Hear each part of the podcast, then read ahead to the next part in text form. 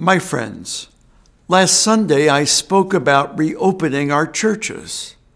It will take time and plenty of time for our churches to be fully reopened and for us to gather safely once again in large numbers. I'm looking forward to that day just as many of you are. For example, I'm anxious to celebrate the Chrism Mass, in which we bless the oils used in the sacraments.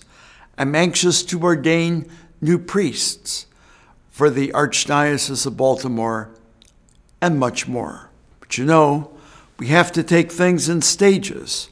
We have to go about this gradually, taking into account the governor's directives and taking into account what public health officials are telling us.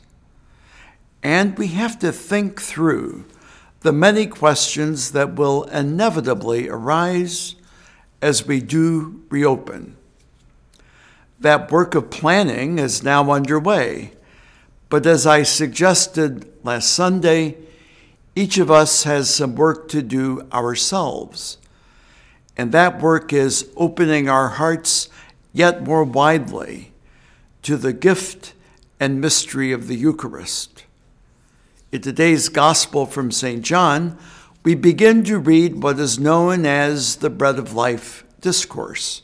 In this part of John's Gospel, Jesus tells us that he is the bread of life, the living Word of God in whom and by whom we are nourished.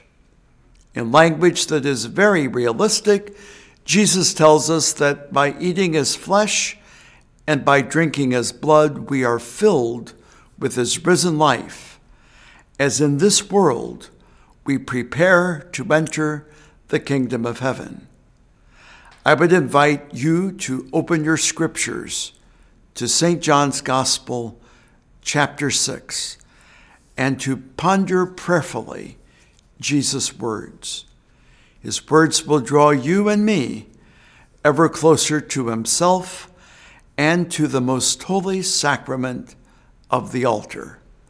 God bless you and God keep you in His love.